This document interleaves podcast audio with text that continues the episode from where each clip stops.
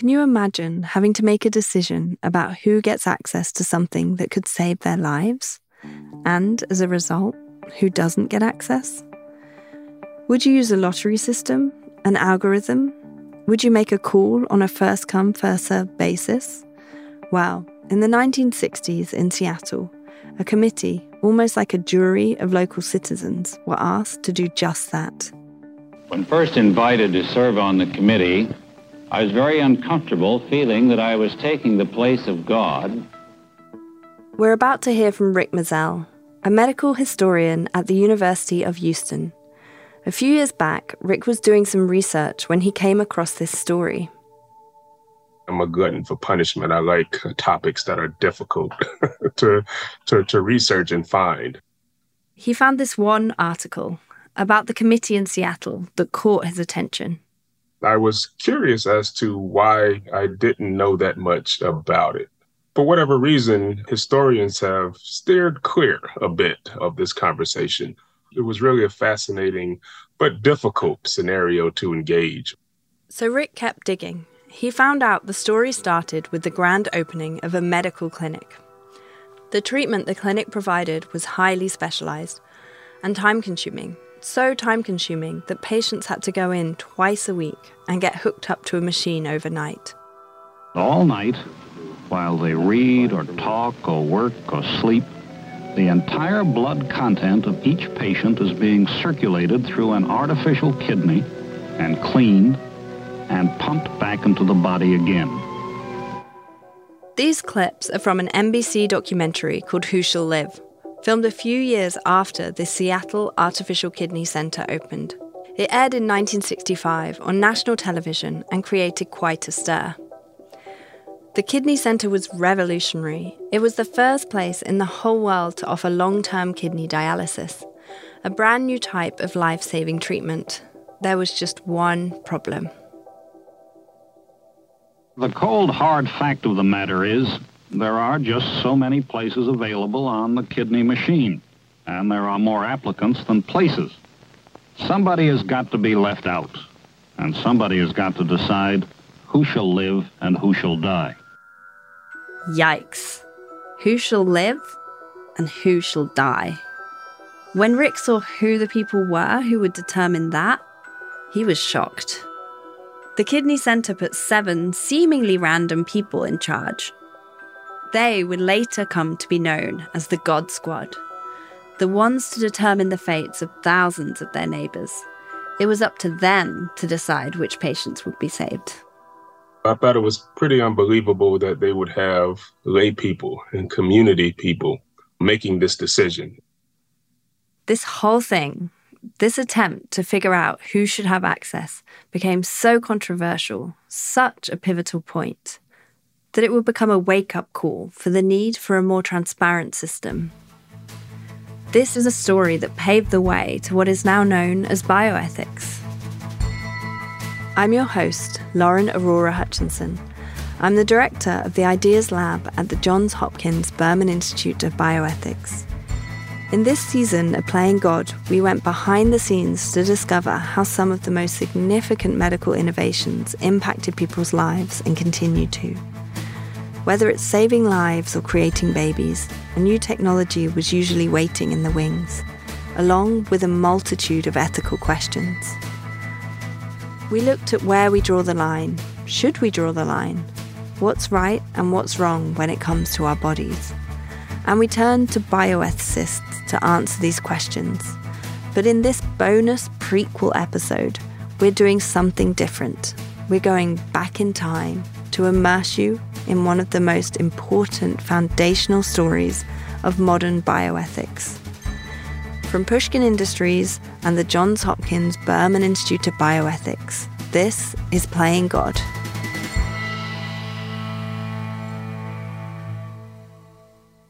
By the 1950s, if someone had kidney disease, they could be surgically connected to a machine called an artificial kidney, also known as the dialysis machine. Dialysis at the time worked well for anyone whose kidneys needed help for just a short while. But people whose kidneys had failed needed ongoing dialysis for life, or they would die. Connecting to a dialysis machine did a lot of damage to blood vessels, so there were only so many sessions a patient could do. In 1960, a young Seattle nephrologist named Belding Scribner decided to do something about it. He designed a little U shaped piece of hollow Teflon called a shunt. It could be left in a patient's arm or leg permanently to use again and again to connect to a dialysis machine. This meant chronic kidney disease would no longer be a death sentence. I just want to pause here for a moment because even with the Scribner shunt, it wasn't possible to treat everyone. So, who should be granted access when there isn't enough of something life saving to go around? This question around the allocation of resources is one of the most central questions in bioethics that's still being asked about all sorts of things today. What's the best way, or rather, what's the least bad way to resolve this kind of dilemma? Well, here's what happened in this case. In 1962, the Seattle Artificial Kidney Center opened at Swedish Hospital Initially, the centre had just three machines and could only treat up to nine patients. Each person selected would need to continue to be treated for the rest of their life. At the time, chronic kidney disease killed tens of thousands of people in the US each year. Regular dialysis was their only shot at staying alive. So, how would the centre choose which patients would get a second chance at life? To begin, Belding and the hospital set up an initial screening process to whittle down the thousands of patients to hundreds. And in order to even be considered for a spot in the first place, each candidate needed a referral from their doctor, Rick says. We don't know if they accepted referrals from Black physicians, and there were not many Black physicians in the 1960s which is part of what I argue is problematic about the committee. You know, Seattle is still a, a city that is highly racialized, highly segregated. It's not Alabama or Mississippi, but there was still segregation in hospitals. Which, of course, had implications as to who would get referrals to even be on the list. The centre then had specific criteria. Patients had to be between 15 and 45 years old the hospital advised that children might not be able to handle ongoing long term dialysis, both mentally and physically. Those of the right age then had to show they could pay for three years of the treatment up front $30,000, the equivalent of $300,000 today. And they had to be able to access the centre twice a week perhaps most problematic is they could not have underlying conditions, right? So diabetes, hypertension, all of those things would disqualify you from the, the possibility of chronic dialysis. The Medical Advisory Committee also interviewed the candidates to get a sense of their psychological health. So people who were emotionally unstable, who were poor, who did not have certain kinds of jobs, who were unmarried, who did not go to church, were largely considered inherently biologically flawed by the medical committee. Those were the individuals who were not emotionally stable enough to deal with long term dialysis. The treatment centre evaluated about 50 candidates for each available slot. They would then whittle that number down and hand the final decision over to the God Squad. The God Squad would then have to choose one person out of about four candidates per slot. The people on the God Squad were not experts in kidney disease or dialysis. Only two of them were medical professionals. I am a banker. I am a surgeon. I am a lawyer. I am a physician. I am a labor leader. I'm a housewife. I am a clergyman. Belding Scribner and his colleagues decided it was unfair to burden physicians with making the final call. They reasoned since all of the candidates on their list would benefit from the treatment and were deemed good candidates. The choice of who to save was now really more of a social one than a medical one. I can't help noticing where they drew the line between this being a social decision rather than a medical one, because to me it seems like so many of these factors were actually social. Anyway, it was at this point they decided to turn it over to the ordinary people of Seattle. It was their job to evaluate these patients and determine who should live and who should die. There was a woman who was up for evaluation. And husband and son said that she was no longer cleaning the house. That was part of what they brought up to evaluate her as to her worthiness of dialysis. We'll be right back after the break.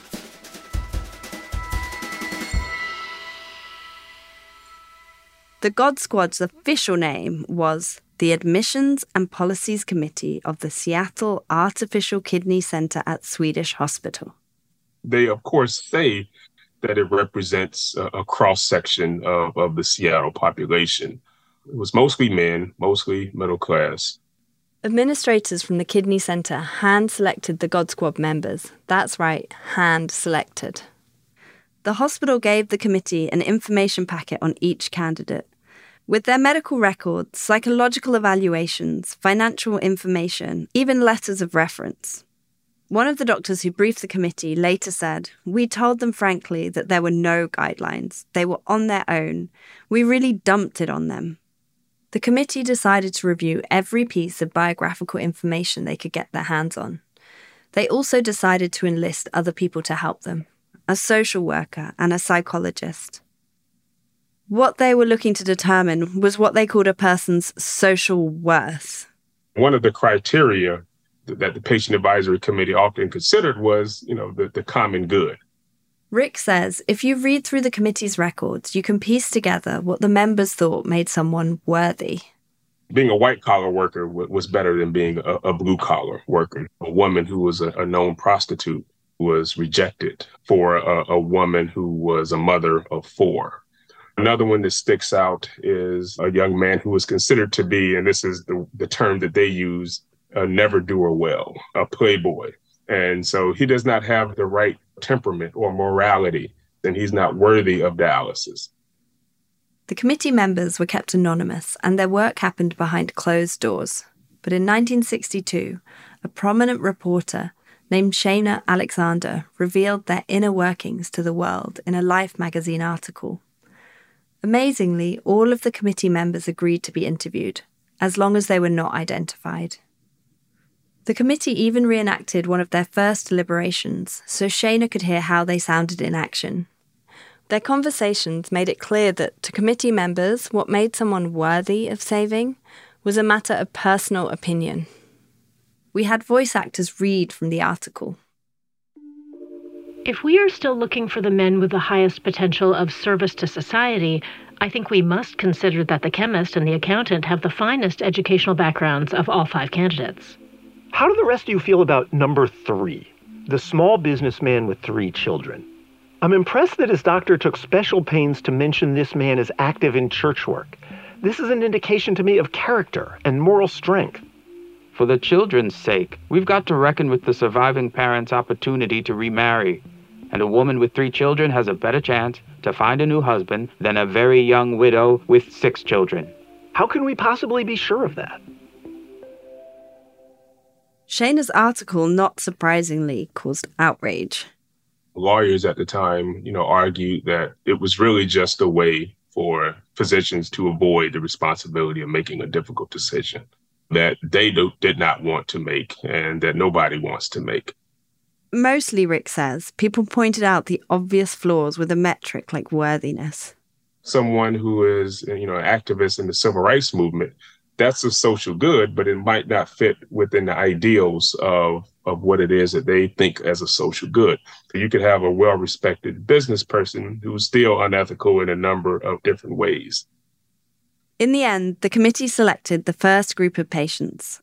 Among them, a physicist, an engineer, a car salesman, an aircraft worker, and an oil company executive.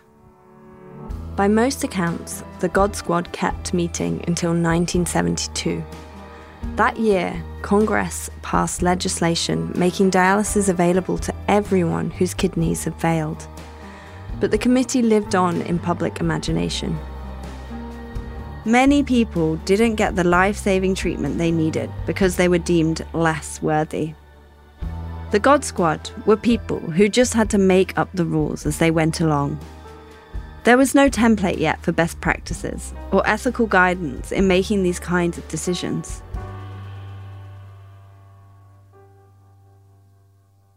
they were starting from scratch, you know, and I think that we have a much more robust literature. You know, we have a history of bioethical analysis to lean on now.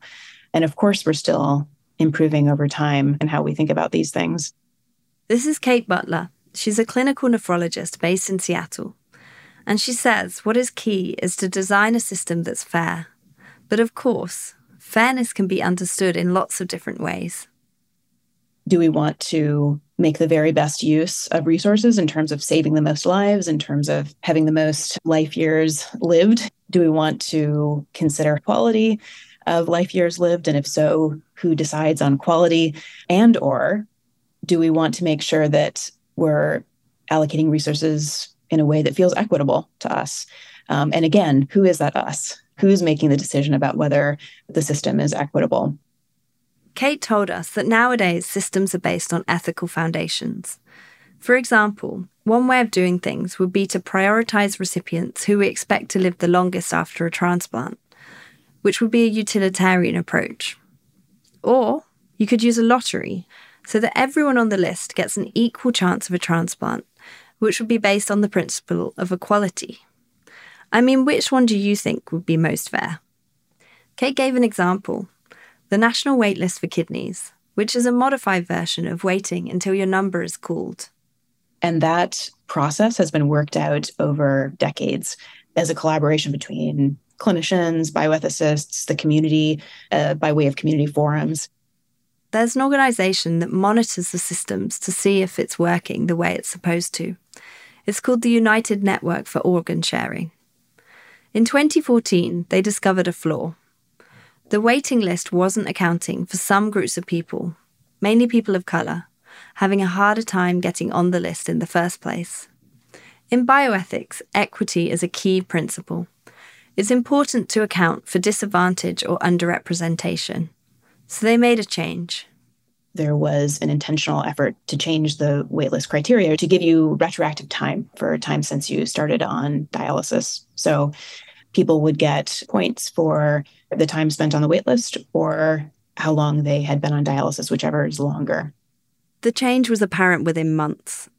The system still isn't perfect, but Kate says it's an example of how the field of bioethics has evolved since the time of the God Squad. There's more to medicine than just clinical analysis of, of individual cases, that considering the bioethical implications of these decisions was necessary and important. I think that's why people refer to this example as the birth of bioethics. Today, it's part of the process to consider ethics in medical advances. Any situation in which you have resource scarcity for something so consequential as healthcare, there's going to be tragedy, right? There's going to be someone who doesn't get the care you want for them. We're not going to be able to design a perfect system.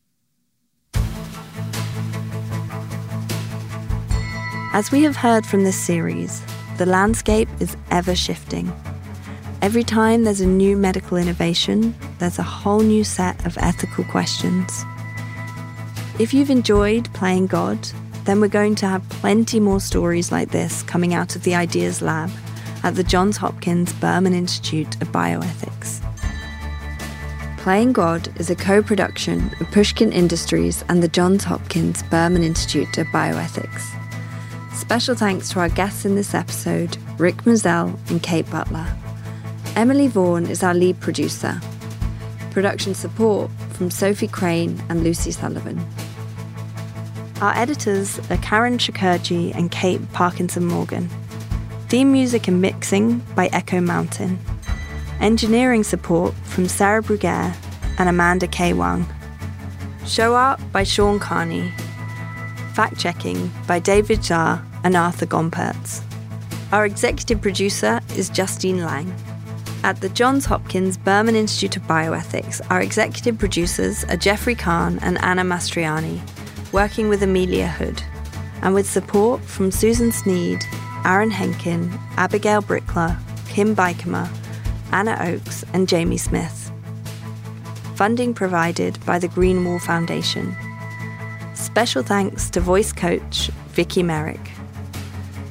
This is our last episode, so we'd like to thank some of the many people at Pushkin who've supported this show throughout the season, including Jacob Weisberg, Heather Fain, John Schnaars, Lital Molad, Greta Cohn, Carly Migliori, Jasmine Perez, Eric Sandler, Jordan McMillan, Isabella Navarez, Nicole Op Den Bosch, Maya Koenig, Jake Flanagan, Owen Miller, David Glover, Nina Lawrence, Mia LaBelle, and Ian Pexer.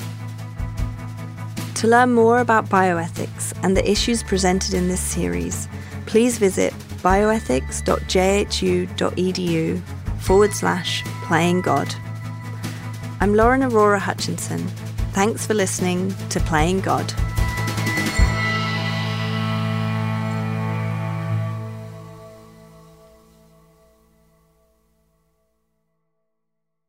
If you're interested in learning more about these stories and discussions, visit the Berman Institute's guide to the podcast at bioethics.jhu.edu slash playing God, or find us on social media at Berman Institute.